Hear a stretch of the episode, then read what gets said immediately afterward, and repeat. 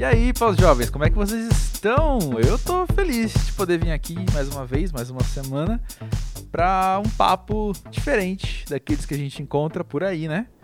Para quem não conhece, muito prazer, eu sou André Felipe de Medeiros. Esse aqui é o Pós-Jovem, um espaço para essas conversas super sinceras que acontecem sem muita pauta, sem roteiro nenhum, falando sobre o que é amadurecer e o que é viver essa fase quando a gente percebe que a vida tem outro ritmo e outras nuances do que ela tinha naquela fase logo depois da adolescência, sabe? Os convidados são sempre pessoas muito atentas e muito ligadas ao nosso tempo, à sociedade, ao comportamento, tipo jornalistas, tipo artistas, que é o caso da fotógrafa Ana Alexandrino do episódio de hoje. Porque a intenção é justamente somar essas perspectivas de quem está olhando para o país, quem está olhando para a nossa geração e a gente poder montar um panorama mais geral de como a gente se sente, como o que, que a gente pensa e como a gente tem vivido. Antes de entrar no papo de hoje, então, eu quero trazer um comentário que chegou de um amigo meu que ouviu o episódio de semana passada com o cineasta Daniel Barosa e me mandou umas mensagens aqui que eu achei muito interessante trazer para vocês. Vale dizer, antes de tudo, que esse meu amigo é engenheiro então, eu posso dizer que eu não tenho nada contra engenheiros, tenho até amigos que são, não é verdade? Mas olha só, é relevante essa informação, porque ele mandou o seguinte: Cara, você das artes e comunicações são muito diferentes. A maneira de encarar o trabalho é curiosamente diferente, mas também muito parecida. Porque as ambições dos projetos são muito diferentes. Tipo, a motivação é muito por algo bom que nem no meu trabalho mas há uma maior busca por algo verdadeiramente bom, mais do que apenas entregável. Fora que a vibe de vocês em relação ao trabalho é muito mais leve, mas também muito mais pesada ao mesmo tempo. Eu senti no cara uma ligação muito grande do que ele faz com quem ele é. No meu mundo até tem caras assim, mas a maioria está lá só pelo trabalho e pelo salário. E por que eu fiz questão de compartilhar esses comentários agora com vocês? Primeiro, porque, como sempre, quero promover aqui no Pós-Jovem é importante, é relevante, é interessante também ouvir uma perspectiva de uma pessoa diferente. Mas também, ao mesmo tempo, me traz uma ideia de que, por mais que as vivências, as perspectivas sejam diferentes, dentre os convidados aqui do Pós-Jovem, a gente está trabalhando dentro de um recorte um, tanto específico, né? De quem os convidados são. Por mais que eu tente sempre esticar um pouco os limites, sabe? eu acho bom trazer esse fato, esse dado, essa, essa perspectiva também, na verdade, né? Para vocês para oferecer uma audição mais honesta, esclarecendo para vocês que querendo ou não rola a tal da bolha por aqui, saca? E agora é seguir pensando como esticar isso mesmo, né? Mas hoje o episódio, olha, é 100% bolha, tá? E antes de eu falar da convidada, eu vou me atrever a falar sobre mim. Se você me conheceu do trabalho com jornalismo musical, ou se me conheceu aqui no Pós-Jovem, você pode ser que fique surpreso com esse dado. Mas tudo para mim, todo esse interesse em comunicação, em artes, ele começou e se desenvolveu a partir da minha relação com fotografia e com cinema. A música sempre fez parte, mas eu sempre dialoguei com ela mais em paralelo. Sempre foi algo que fez parte da minha vida, mas enfim, não estava dentro dos meus projetos, ambições, usando as palavras que meu amigo usou, né? E se você voltar no tempo uns 20 anos, você ia ver que todas as minhas opções na vida giravam em torno de fotografar para sempre, como meu trabalho principal, ou então tá ali no cinema envolvido com direção, roteiro, montagem, enfim. Até mesmo teatro era uma prioridade maior do que a música para mim. Eu fiz teatro a adolescência inteira, né? E, bom, fica aí um momento de pausa e reflexão para quem ouviu o episódio com o Daniel Barosa, ajustar as entrelinhas agora, porque tudo isso estava lá também. Mas, enfim, a vida foi se desenvolvendo e sem eu querer, assim, a fotografia acabou ocupando uns outros espaços para mim, um, um, lugar muito diferente. E acabou que eu não, eu não pego a câmera hoje faz uns dois anos, sabe? E como acontece com qualquer linguagem, eu sinto que eu perdi fluência. E sei lá, eu perdi contato mesmo. É, minha relação, assim, é tipo ter saudade de alguém que você não fala há muito tempo, mas também fica meio constrangido de dar o primeiro passo e ir atrás. E aí, nesses últimos tempos, e eu vou comentar isso com a Ana no meio do episódio, eu fiz diversas pequenas escolhas para tentar me reconectar. Não a fotografia necessariamente, mas algo que eu vou chamar de o meu eu fotográfico. Ou seja, um lado meu que se desenvolveu por tanto tempo, que buscou, que investiu tempo e dinheiro na fotografia e hoje está dormindo. E hoje ele está ali escondido, talvez, né? E eu sinto saudades dele, porque sou eu. Sinto saudades de mim mesmo, né? É, de um lado meu que, que não está na ativa, que não está aqui do meu lado. E aí, ali na virada do ano, eu fiz várias pequenas escolhas para reatar esse laço. E uma delas foi abrir uma gaveta, uma gaveta literal que eu tenho com as fotografias impressas. Enfim, tem sido uma experiência muito interessante, algo que eu sigo buscando. Eu falei demais só para dizer que o papo com a Ana aconteceu no meio desse processo. E acabou sendo um episódio que, quando eu fui ouvir na edição, eu achei muito engraçado como eu estava muito agitado para falar de fotografia com ela, que é alguém que eu admiro há muito tempo.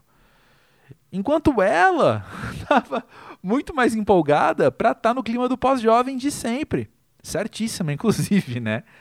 E vocês vão perceber que eu fico o tempo todo mudando de assunto, querendo falar de fotografia.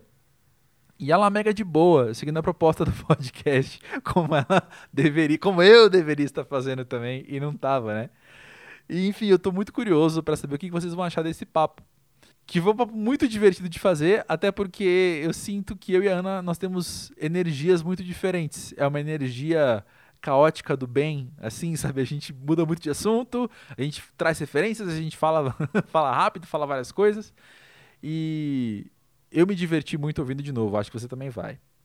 Mas sobre a Ana Alexandrino, então, ela tem 42 anos, nasceu no Rio de Janeiro e já morou metade do mundo. Ela conta um pouco sobre isso.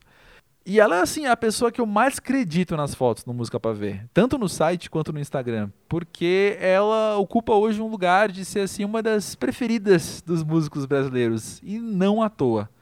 Ela faz um trampo muito massa, com diversas qualidades, com diversos adjetivos ali, mas também ela faz muito mais do que só fotografar artistas, né? E eu vou deixar que ela conte mais sobre isso. Fica aí agora com o nosso papo, finalmente. Desculpa, eu falei demais dessa vez, gente. E ó, já já eu volto então com novidades sobre os. Como prometido, né? Com novidades sobre os episódios especiais. E as novidades são grandes. Então, só vem.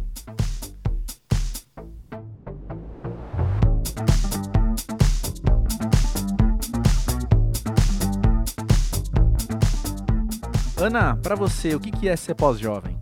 Ser pós-jovem é continuar jovem porém com um pouco mais de maturidade. Porque a gente uhum. cresce por fora e Perfeito. talvez não por dentro, né? Tipo, ah, tô com cabelo branco. Uhum. Mas a gente fica jovem, homem principalmente, homem sempre vai ser uma criança. é. E eu sou feliz de ser pós-jovem, eu, sou, eu, sou eu serei feliz em todas as fases da minha vida porque eu respeito todas. Perfeito. Todas têm seu valor. Perfeito, perfeito, perfeito. Voltando um pouquinho ao assunto, eu, eu ando com medo da minha criancice, sabe? Eu penso que. Imagina, a gente tem que soltar ela. Ela, ela, ela conecta a gente com o que a gente tem de mais precioso, que é a nossa inocência, a nossa pureza, nossa vontade de brincar, de criar.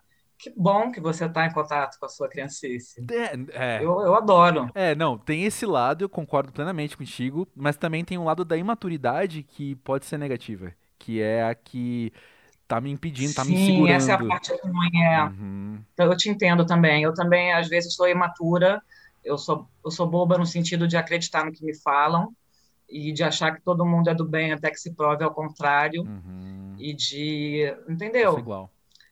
É, mas eu não sei se essa é a minha parte criança, essa é a minha parte que não ficou tão madura ainda, uhum. né? Eu, eu, sou fácil de ir na conversa. Uhum. Então, e quando eu, me, eu percebo que isso aconteceu, eu fico, poxa vida, por que, que eu não tive mais intuição em relação a esse caso X?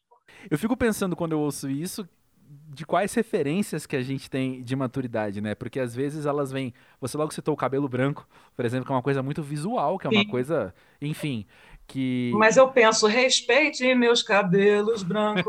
é. Aquela música. é, eu pintava, eu pinto cabelo, eu tenho cabelo branco desde muito cedo, então eu, eu, eu já pintava uns 20 anos. Na pandemia eu fiquei, ah, não vou ficar pintando cabelo para ficar em casa. Mas também eu estava ficando deprimida com, com o jeito que estava, assim, sabe? E aí eu peguei, raspei. E agora eu gostei e, e eu percebi que essa aqui é mais próxima de mim do que a, de cabelo pintado e comprido. Eu, eu, Sabe eu me, por quê? É mais próxima de mim, é como se eu tivesse me apropriado de, de mim imageticamente, sabe? Se olhar no espelho, você fica, pô, essa sou eu. Do que eu com cabelo pintado há um ano atrás. Quando eu vejo foto, eu fico, caramba. É porque a gente vai mudando e a gente quer mudar por fora também, né? A maturidade vai ficar é. nisso também. De não querer agra agradar tanto o outro, passar a se agradar. Tipo, sabe? Uhum. Vou ficar preocupada com que minha família ou que. Não, eu quero ser feliz, porra. Se não gostou, vai à luta. Perfeito.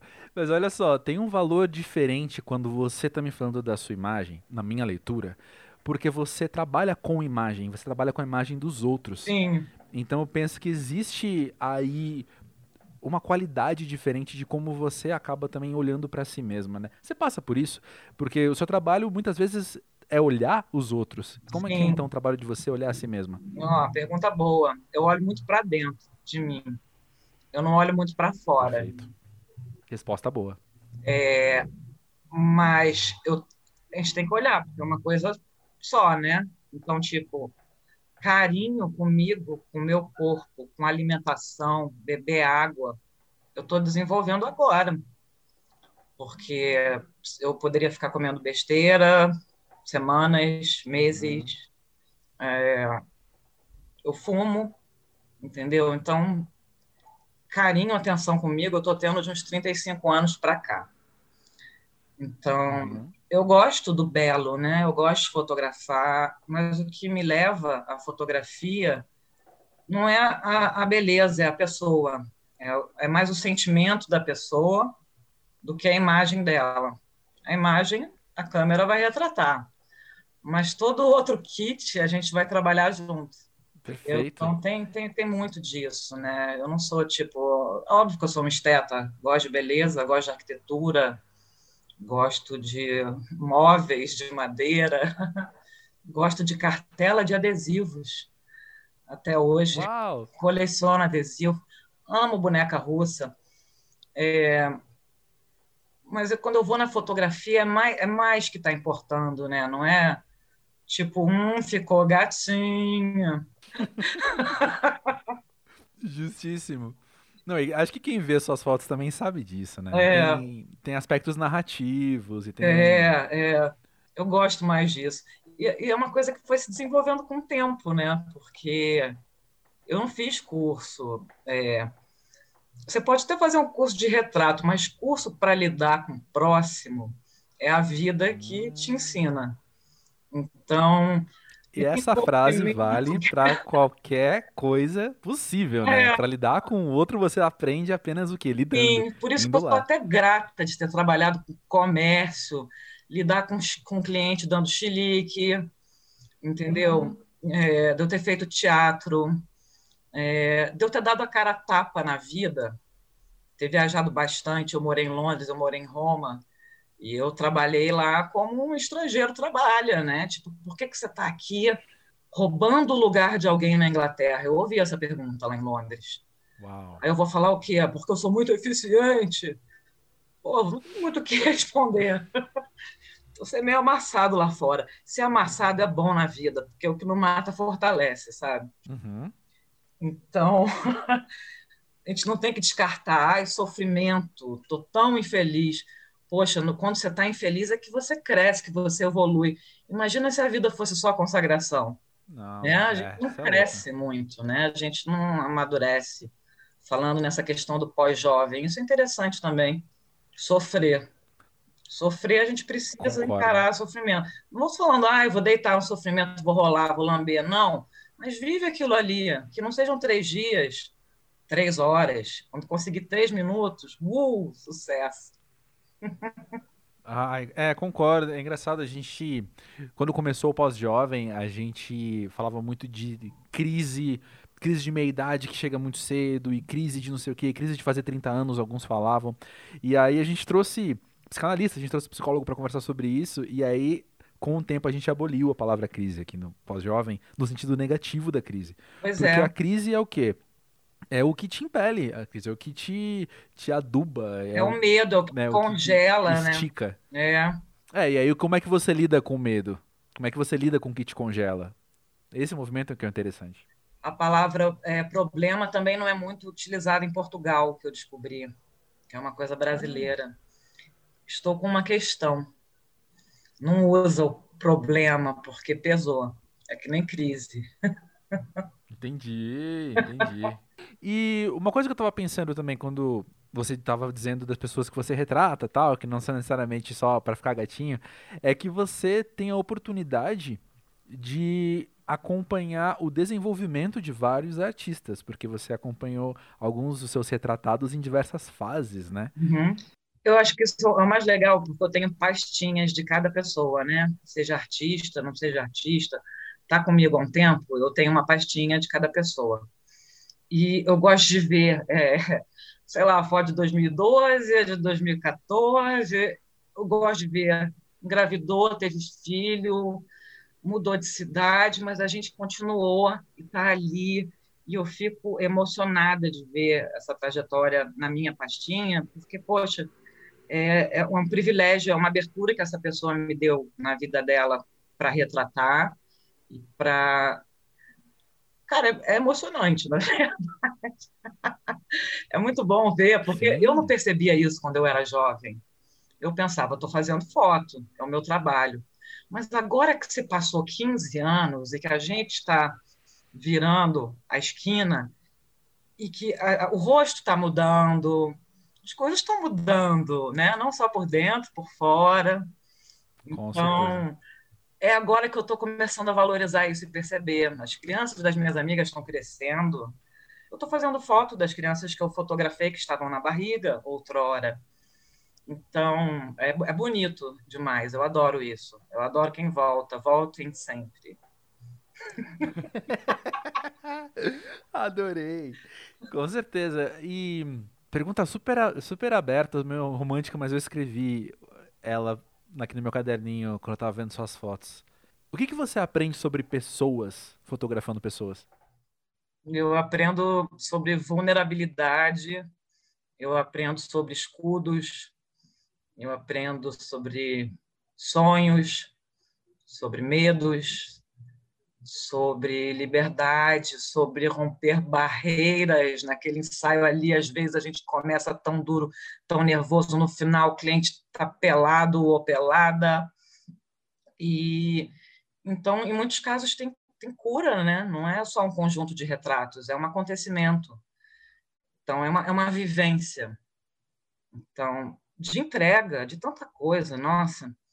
E por isso que eu falo, é generoso me mostrar isso para ser retratado, né? Porque o tipo, o tipo ele é muito chato. Ah, eu vou chegar hoje, eu vou bancar a X ou eu vou bancar a Y.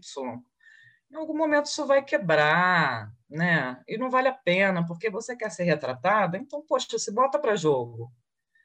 Entendeu? Né? É quase você perguntar o que vai ser retratado, né? em você também. É, é uma intenção que vai ser retratada, é sempre uma intenção.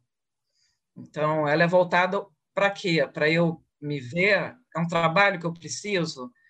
Eu estou renovando a minha imagem porque eu cortei o cabelo, ou porque o ano começou, ou porque eu vou lançar um disco, ou um livro, ou porque eu sou advogada, não interessa. Todo mundo precisa de uma imagem, entendeu? Só que na hora da, da feitura dessa imagem, não é só a feitura da imagem, é essa troca, é essa coisa que eu te falo que para mim é, é, o que vale, é a alegria do meu trabalho. Perfeito. Várias vezes eu saio tão feliz, rindo, que nem um idiota no Uber. Tô tão feliz. E aí você fica, poxa, mas é meu trabalho. e aí dá uma, dá uma felicidade dupla, assim, sabe? Porque sempre esperaram, né? Sempre esperam, tipo, jura, filhinha, você vai ser fotógrafa. Meu Deus, como você vai sofrer? Queria tanto te poupar disso, queria tanto. Meu pai era fotógrafo do Pasquim. Queria sim, tanto te poupar. Sim. Eu só vim ser empresário nessa vida porque nasceu você e seu irmão. Imagina se eu fosse fotógrafo. Então. Que privilégio poder falar isso. Isso, né? E aí, tipo, depois que ele morreu, que eu assumi mesmo. Fotografia integral. Hum. Então... Isso é uma coisa que eu notei para perguntar para você Imagina. É, a fotografia é de alguma maneira para você uma forma de você se religar ao seu pai? Não. A bicicleta que é. Como assim? Meu pai andava de bicicleta todo dia. Meu pai era um grande amante da vida. Ele ia até o arpoador. Ele deixava uma, a uhum. bicicleta com um cara lá, que está lá até hoje. E dava um mergulho e voltava. Isso durava, sei lá, 40 minutos, 35 minutos. Mas ele voltava iluminado. Então, eu vejo uma bicicleta, eu sinto uma conexão muito grande com meu pai. E outra, na fotografia, obviamente, que eu, quando comecei, eu fotografava coisas, paredes. Meu pai falou, filhinha, você precisa humanizar suas fotos. Espera uma pessoa passar, aí você clica. Do jeito que tá, tá meio chato. aí passava uma bicicleta, eu tirava. Isso sim é um fotão, filhinha. Isso sim. então, ele não sabia, ele não sabia que eu ia virar retratista, que eu ia fazer retrato, porque enquanto ele ainda era vivo, eu fazia foto subjetiva, eu fazia umas exposições, estava no meu na minha busca, né, no meu estudo. Mas, cara, tudo que eu faço é óbvio que está ligado ao meu pai, porque foi ele que me passou isso, entendeu? Esse amor é, pela observação, não é nem pela imagem, é pelo observar, sentir, desde criança, né? E como a sua relação com a fotografia mudou ao longo dos anos, para além do tema, né? Você falou de fotografias subjetivas, agora você faz os retratos, mas a sua relação com essa linguagem, a sua relação com a câmera, a sua relação, enfim, com os processos, como que isso se desenvolveu ao longo do tempo? É, eu ganhei um kit de, de, de uma câmera analógica com umas três lentes do meu tio quando eu fiz 18 anos eu fiquei muito empolgada, eu fui acampar, eu fui para Ilha Grande, aí roubaram, cara, logo na primeira noite. Ah, cara. Aí eu fiquei pensando, fotografia não é para mim. Aí passou Trauma. um ano, aí meu Trauma, pai ficava, total. eu também tenho aqui essas câmeras. Só que as do meu pai já eram aquelas analógicas com pilha analógica automática. Uhum. Eu ficava, ah, nada a ver, sabe? Frescurinho. Romantizando. Era aquela que eu é. giro. Logo em seguida, meu tio me deu uma, uma, câmera 4 megapixels da Cássio, que eram aquelas pequenininhas. Não é a Cybershot, mas é a prima. E ela fazia umas fotos muito legais e era automático, você enxergava na hora, você não gastava para imprimir e eu podia manipular, e foi é o melhor brinquedo. Eu falei, eu não, eu não saio mais de casa. Se eu esquecesse minha câmera, eu te juro, eu voltava para casa. Porque eu falava, se eu não vou Demais, fotografar, eu não vou. e aí começou adorei. essa agonia minha, que no início as pessoas até se incomodavam, que não dá para sair com a Ana, porque a Ana para para fazer foto, e você não chega nunca no lugar. Então eu fiquei bem doida mesmo, sabe? E aí eu ficava pegando lanterna, abajur, testando luz e sombra em casa, com bumba meu boi, com qualquer objeto que fosse, para aprender as coisas, né? Porque era um hobby, não era. E aí, muito gostoso.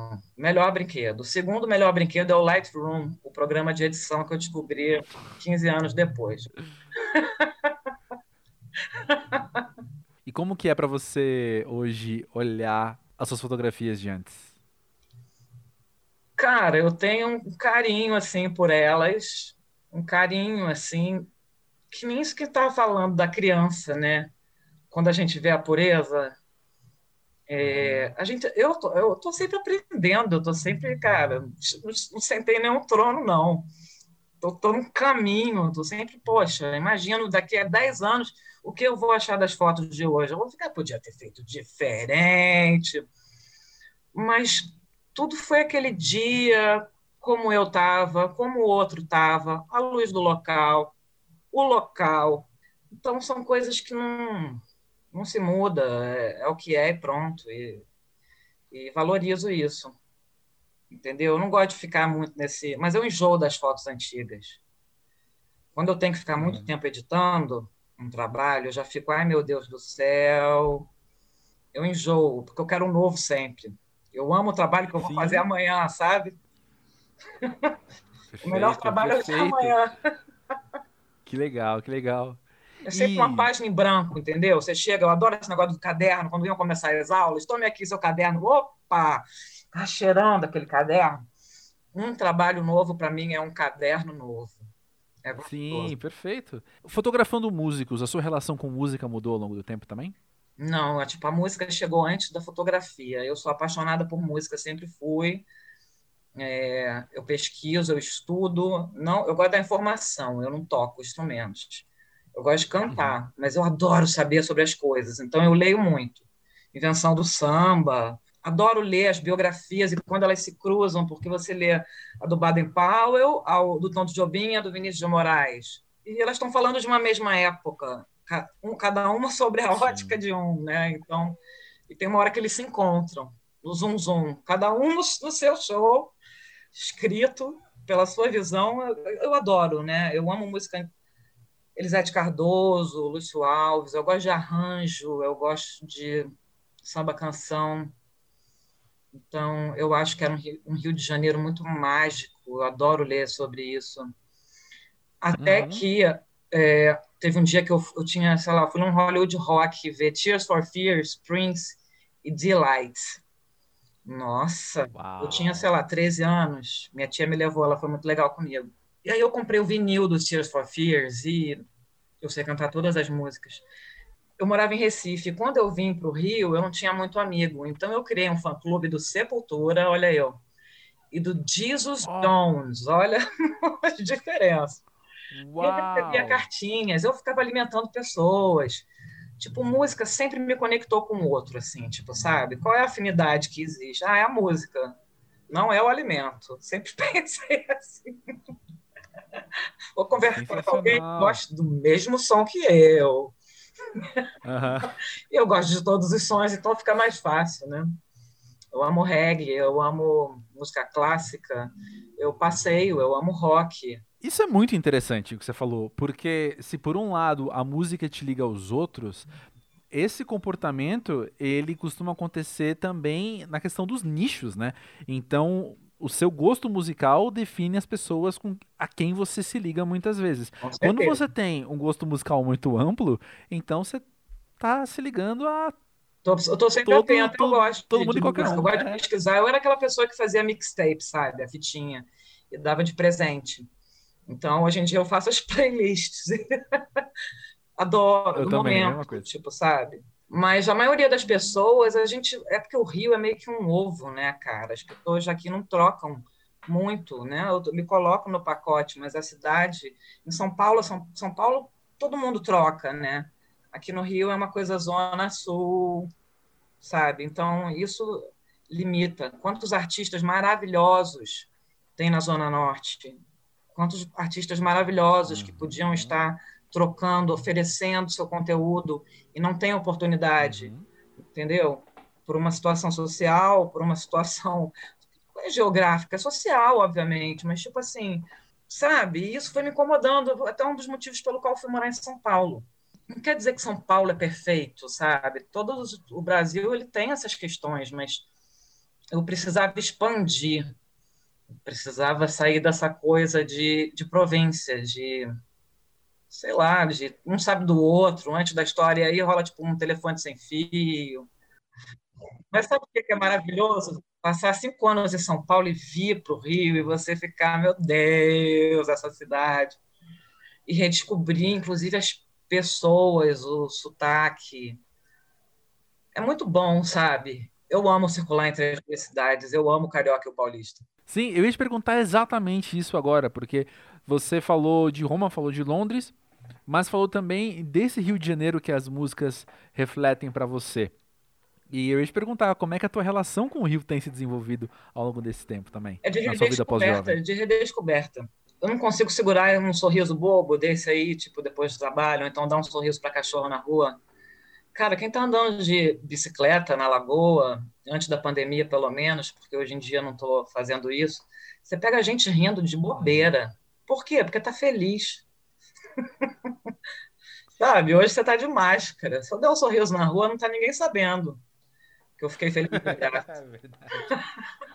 porque eu vi um verde absurdo, ou porque eu vi um, um pelicano pegar um peixe e sair com um peixe sacudindo na boca, sabe? Mas quando eu cheguei em São Paulo, eu cheguei com a sede de viver também e meio que rejeitei o Rio e fiquei um tempo longe. Minha mãe está em São Paulo, minha mãe chama o Rio de Brasil. Ela fica, eu não entendo que você vai no Brasil, toda hora. Entendo tanta coisa que tem que fazer no Brasil. Eu fico, mamãe, eu amo o Brasil. Sensacional. Muito bom. Eu para BH também, quero fazer um trio. Perfeito. perfeito. Você morou em Recife também, né? Você falou. Eu morei, eu morei seis anos em Recife. Em Roma, em Brasília. Eu já circulei, sabia? E se me chamam para a China. Pelo jeito, parece. Eu vou. Não hoje em dia, né? Mas é que eu gosto de. Eu me alimento muito disso. De culturas diferentes. O que, que você mais gosta desses trânsitos? Sim, de... eu gosto de tomar susto cognitivo. Adoro tomar susto. Susto cognitivo. Maravilhoso. Adoro ficar, caramba, tem disso.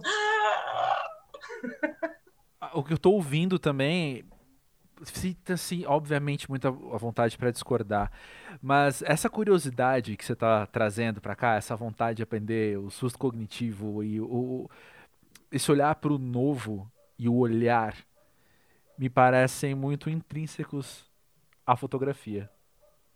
Sim, é, é Sabe? sim, é, é, é, o olho aguçado, né? Eu, uhum. eu, saio, eu saio olhando 360 por onde eu vou. Uhum. Eu acho que é por isso até que rolou um estigmatismo agora. é, faz sentido. Eu como eu como portador de astigmatismo vou te dizer que faz meu olho está sempre, né? E até meu pescoço, eu, tipo, eu sinto que o meu pescoço está meio para frente, porque o meu olho quer chegar antes. porque eu, eu, tenho essa leitura muitas vezes, assim, que o fotógrafo, ele não só quer enxergar, como ele quer chegar em tantos detalhes que ele paralisa o momento, né? Sim, pra às vezes, ver cara, de novo é, quantas vezes for. Quando às vezes rola uma eureka, assim, que acelera o coração.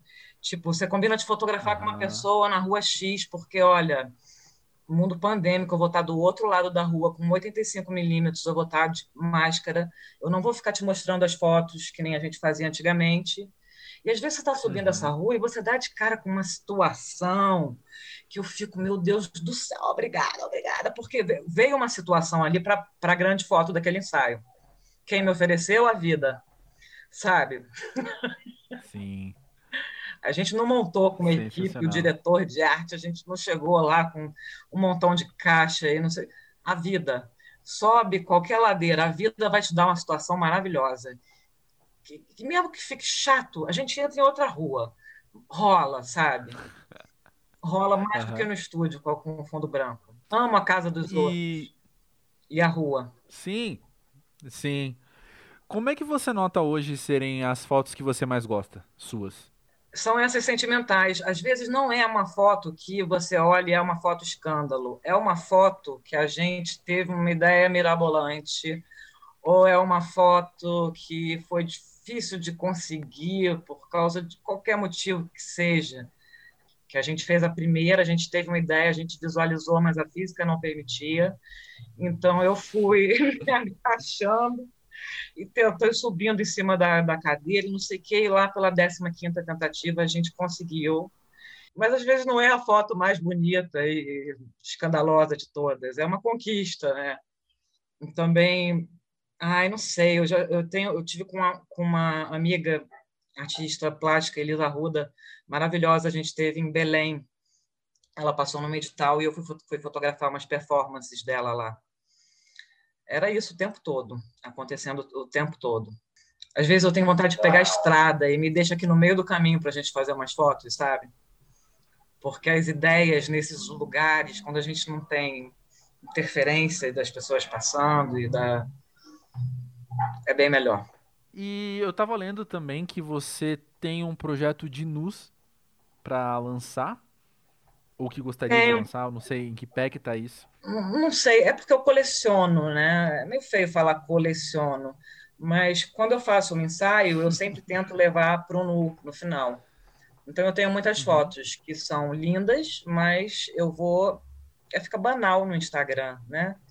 Fica. Uhum, entendeu? É, é coisa preciosa.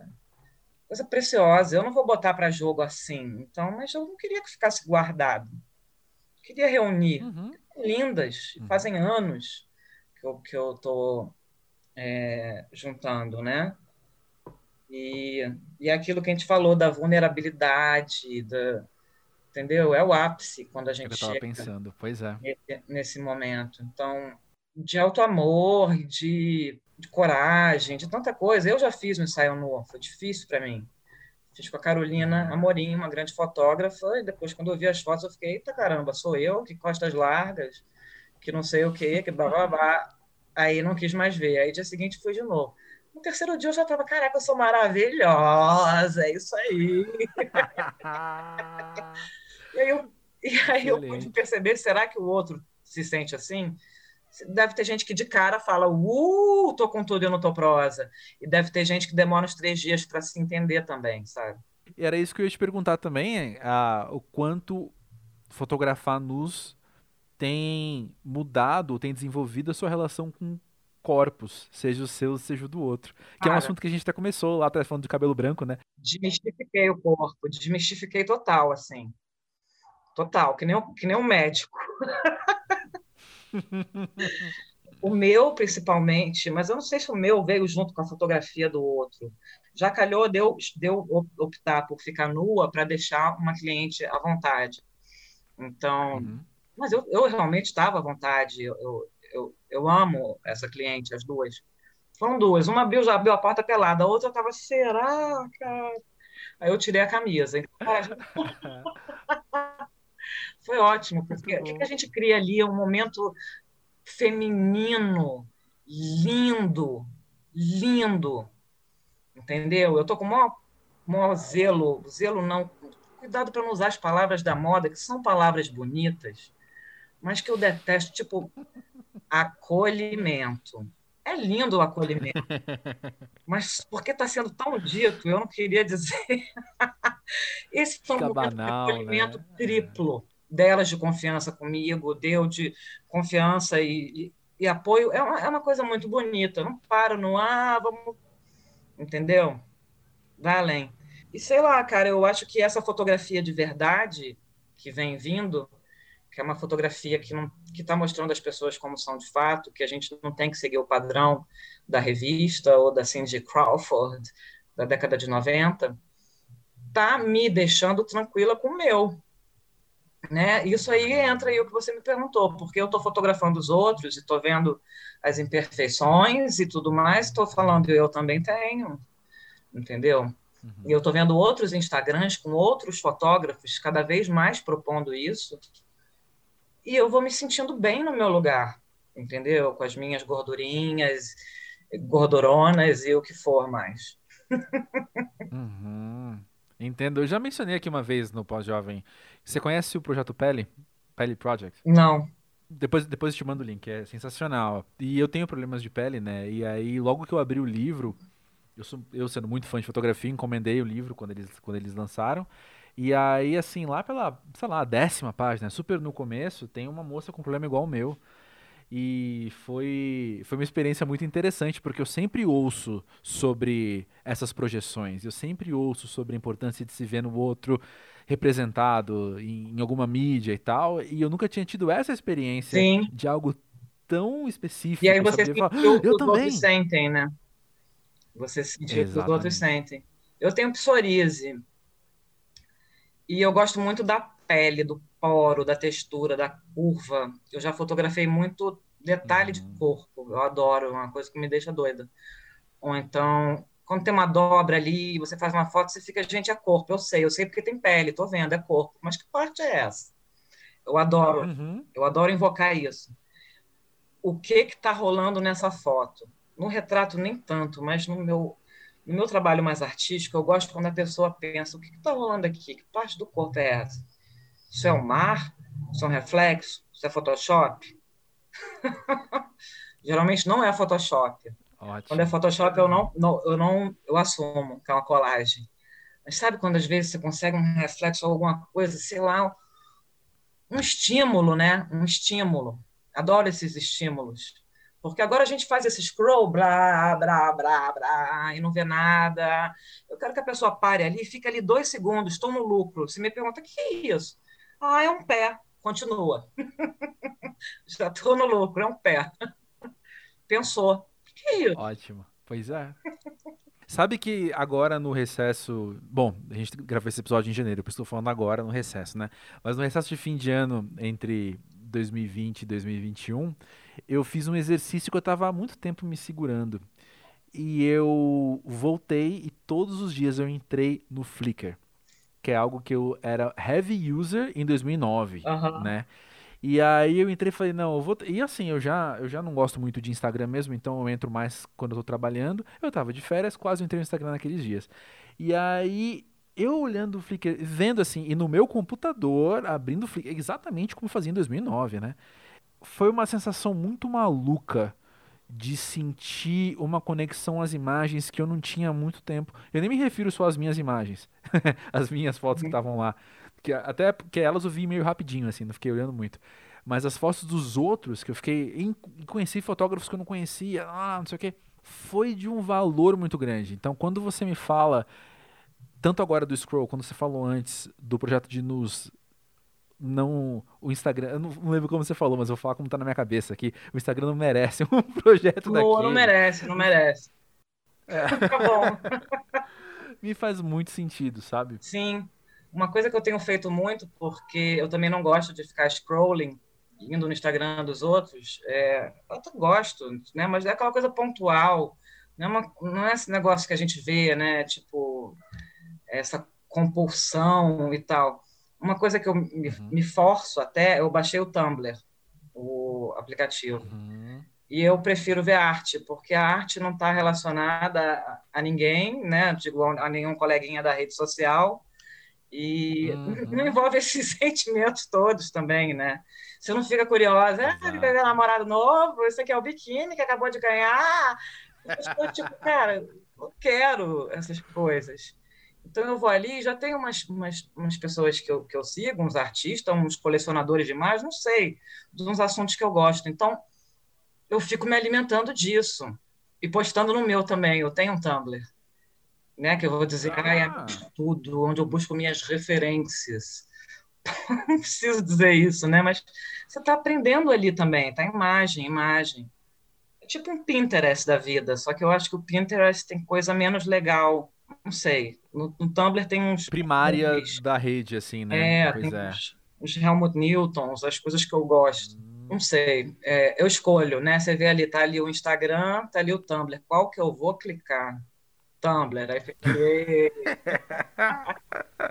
bem mais legal, bem mais legal. Fica a dica aí pro pessoal. Eu, eu já fui muito heavy user de Tumblr também. Até porque eu já fui heavy user de quase todas essas redes assim, gente, imagens que eu gosto muito, né? Mas o meu, o meu lugar no Tumblr era outro, não era muito inspirador, não. Eu ia lá pela zoeira, porque eu sou da zoeira, né? E aí o meu Tumblr era de, de, de, de dar risada. Hoje o Twitter é esse lugar para mim. Entendi. Mas uma, uma pergunta bem bem clichêzona, bem básica, mas ela é tão legal, ela é tão significativa. O que, que tem te inspirado ultimamente? Música, vento, cerveja, devo assumir que eu comecei a beber sozinha na pandemia. Então uhum. eu tomo umas cervejinhas agora, na minha solidão, e a gente canta, a gente dança, a gente edita, a gente, eu e meu anjo da guarda. Não sei, né? Tanta coisa. É, literatura, filme, tenho visto muito filme, tenho lido muitos livros, escrevo, eu escrevo muito, desde os nove anos de idade eu tenho diários, digamos assim, então eu boto tudo para fora uhum. sempre. Eu escrevo uns contos também que falam sobre mim, sobre mim, sobre coisas curiosas que eu vivi. Tipo, caiu da ponte, bateu com a cabeça, desmaiou, aí acorda, você pensa, caramba, estou embaixo da ponte. Eu vivi 500 situações curiosas que as pessoas falam assim, tinha que escrever sobre isso.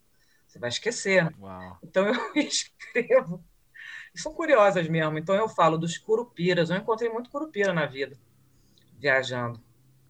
Curupira gosta de fumo, né? curupira vem pedindo cigarro. eu percebo que é o curupira. Olha só.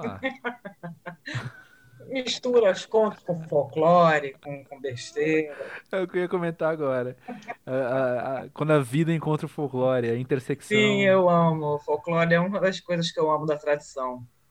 É uma coisa que para mim tinha que ficar sempre. Não pode se perder, galera. Filhos do reizado, saiam do celular.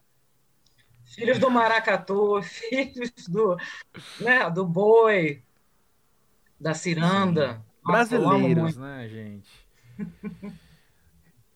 Resgatar, se reapropriar e ressignificar o Brasil, né? Sim. Mas a gente que vai fazer isso, cara, não é ninguém que vai fazer pela gente, não. A gente que vai fazer Exato. nas nossas pequenas revoluções, nos nossos grupos, com os nossos amigos, entendeu? Nem que seja no esquerda, compra da esquerda no Facebook. Uhum. Esse grupo agora eu estou impressionada com, com, o que, que acontece lá. As pessoas estão vendendo pra caramba. Tipo, torta, o que for. Só pelo fato de, de terem se unido. Entendeu? É tão bonito isso. Eu não gosto da disparidade, eu não gosto do. Eu estava falando que eu não ia falar de política, mas sempre acaba, né? Puta merda. Falei até um palavrão. Não tem como não, não falar de política hoje em dia. É, Acaba não só isso, né? tem Acaba esse chegando. movimento. Pois é, mas tem esse movimento que você está observando também, então, das pessoas se unindo de uma maneira diferente. Sim, mas isso, o problema isso é que ressoa de outro jeito, né? né? Imagina se fosse a comunidade assim tenha um uhum. versus o outro, né? Imagina se fosse todo mundo nessa vibe. Vamos colaborar e vamos ser carinhoso e vamos fazer o que a gente vende, o que a gente fala, o que a gente faz com amor, né? Porque poxa, o resultado faz muita gente feliz do que quem faz as coisas com raiva, com rancor, com sei lá, um montão de sentimento ruim com inveja, com vingancinha. Ah, pois é. Deixa eu voltar numa palavra que você usou lá atrás e eu, e eu anotei até aqui que era uma ponte para o que eu queria conversar com você, quando você falou da questão do feminino, de quando você tá com as suas fotografadas ali, vocês podem ter esse momento feminino. Eu lembrei do seu trabalho também fotografando gestantes, né? Sim. E nessa nesse pique que a gente tem conversado dos seus aprendizados através da fotografia e dos seus retratados, como que tem sido a, não só registrar, mas acompanhar as gestantes, como você falou, tem criança que você fotografou primeiro na barriga, né? Sim, é, eu adoro. É, elas me procuram porque elas querem uma coisa mais artística e fora desse padrão sapatinho na barriga, sabe? E, e eu adoro fazer isso, porque a grávida ela é um fenômeno, aquele corpo, aquela luz, o que está acontecendo ali é um fenômeno maravilhoso da natureza. Então, poxa, Vamos botar uhum. isso da melhor forma. Vamos aproveitar isso, porque é para ela ver no futuro, é para quem está ali dentro ver no futuro, sabe?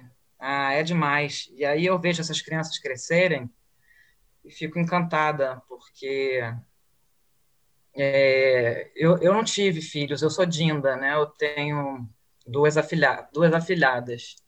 Mas eu adoro ver essas filhas que eu fotografei na barriga, ou filhos grandes, inteligentes e da nova geração, abertos a tudo, sabe? Maravilhosos. Eu amo, eu gosto muito de fotografar gestante. O que eu não, não gostava mesmo, mas o que me deu muita experiência na vida foi casamento. Eu fiquei um ano fotografando casamento todo fim de semana. E aí é uma velocidade, uma coisa de louco, não, né? não pode nem ir no banheiro. Onde é que você estava? Minha irmã estava aqui. E de um lado você está do lado externo, de um lado você está na luz. E aí a fotometragem vai mudando, tem que ser veloz e troca lente. Poxa, é um, é um curso, casamento. Quem quer aprender fotografia vai fotografar casamento como segundo fotógrafo. É um curso. você não vai ter a responsabilidade do, da aliança, nem do buquê, e você vai aprender fotografia com a barbaridade. e vem cá, depois a gente fala tanto das suas fotografias, eu queria ouvir de você, talvez tenha a ver com Tumblr, talvez não, mas como tem sido a sua experiência de ver a fotografia dos outros e como o seu gosto pela fotografia dos outros também mudou ao longo do tempo? Eita, pergunta difícil. O meu gosto para fotografia dos outros mudou, sim. Tem um montão de gente que eu admiro, obviamente, e tem um montão de gente. Eu tô com um problema ruim que é que eu vejo uma imagem, eu vou buscar o defeito.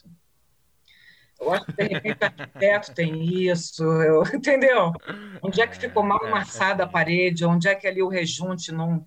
Sabe? É. Ator tem isso, diretor tem Sim, isso. É. Mas é, é uma pena. Primeiro Eu, todo. como escritor, também tenho isso, como redator, também tenho isso. Sim, eu vejo todo, eu fico, nossa, tá lindo, hein? Tá impecável. Eu começo a dar o zoom. é horrorosa.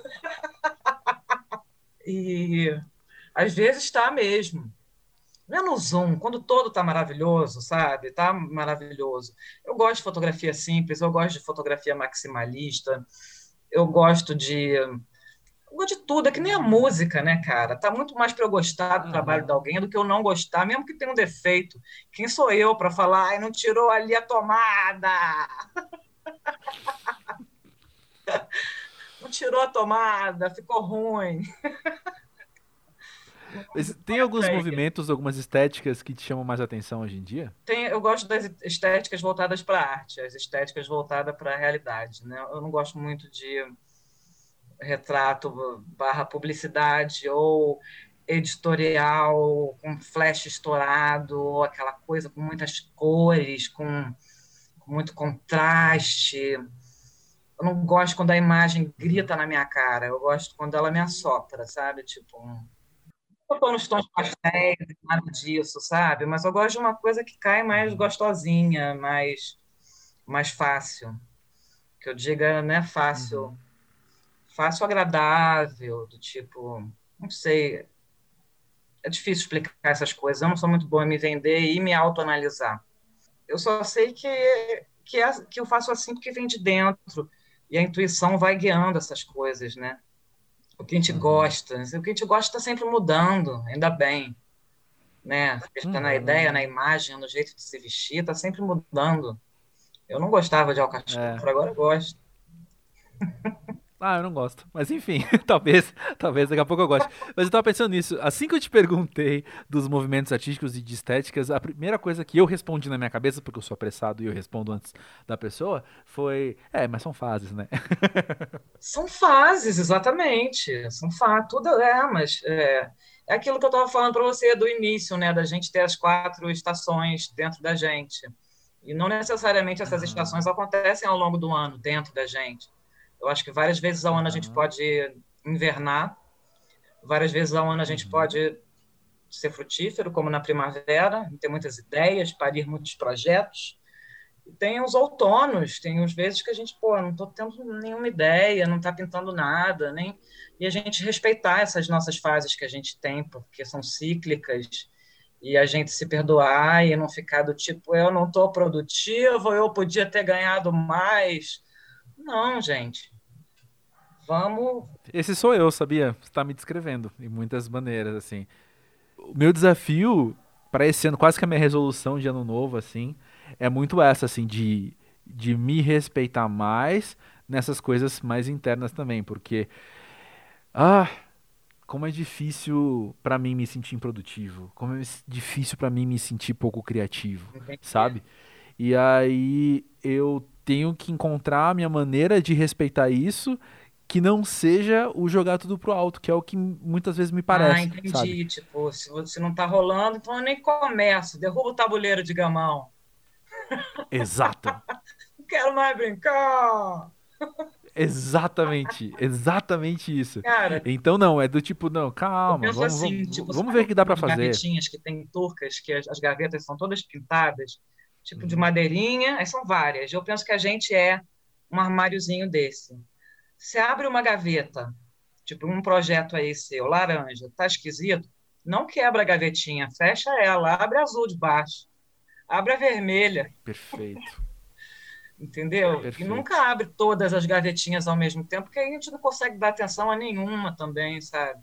Que é a minha tendência. Se essa gavetinha não está funcionando hoje, não vou ficar insistindo fecha ela, vamos fazer outra coisa, vamos se propor outra coisa. Cadernos brancos para sempre, para você recomeçar.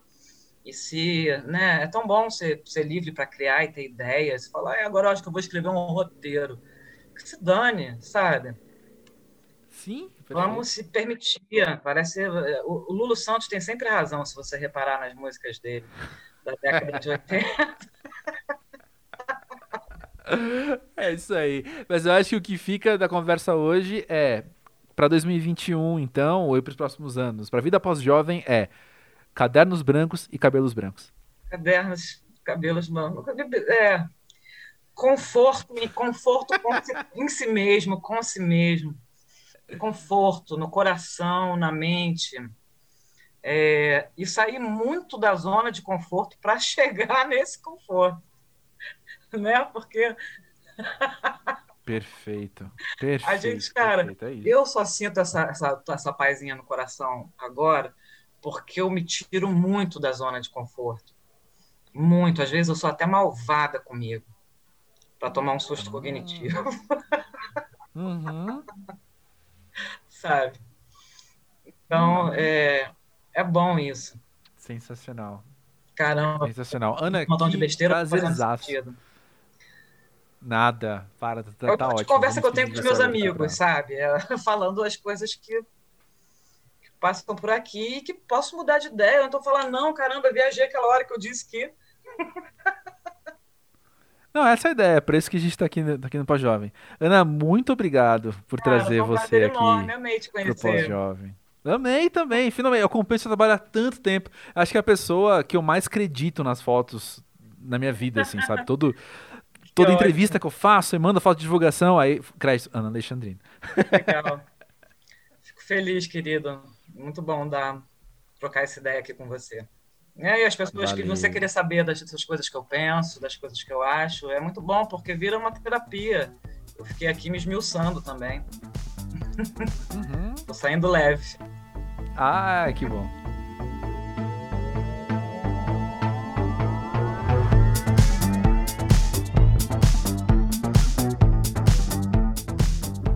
Olha, amei demais esse papo e eu tô muito curioso para saber como é que ele bateu em você. Então manda aí seus comentários no podcast pósjovem.com.br e ou no arroba pós-jovem no Twitter e no Instagram, que inclusive te convido a seguir se você já não seguir, né?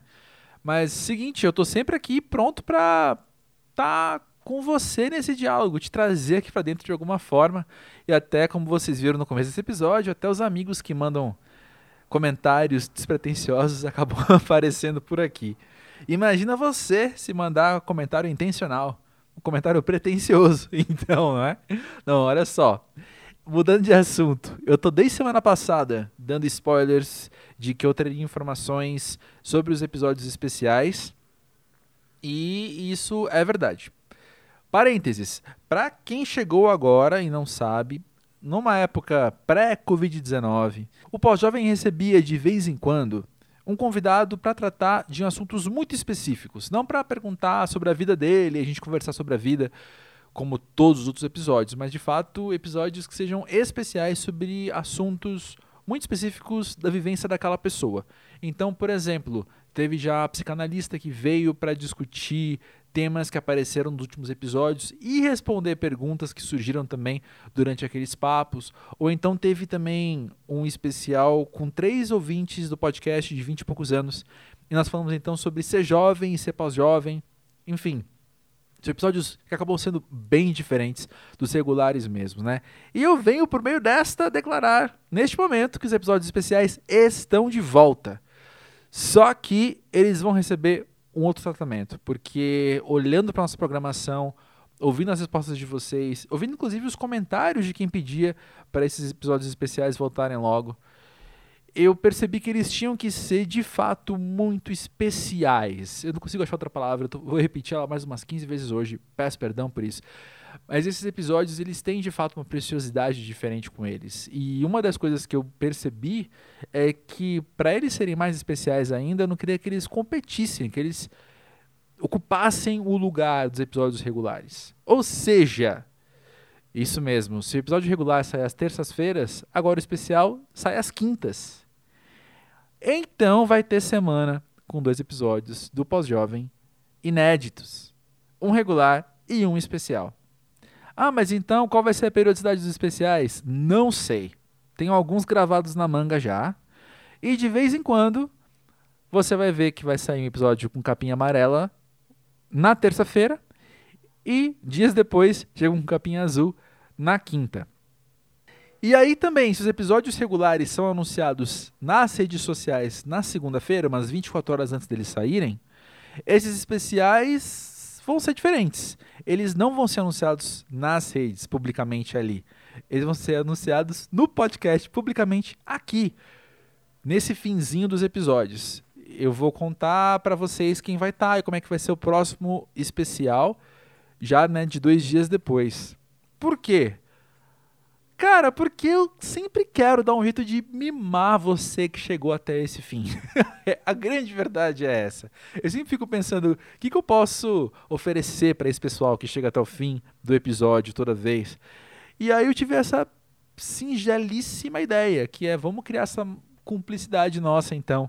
Tem coisa que só você que chegou até esse fim de episódio vai saber.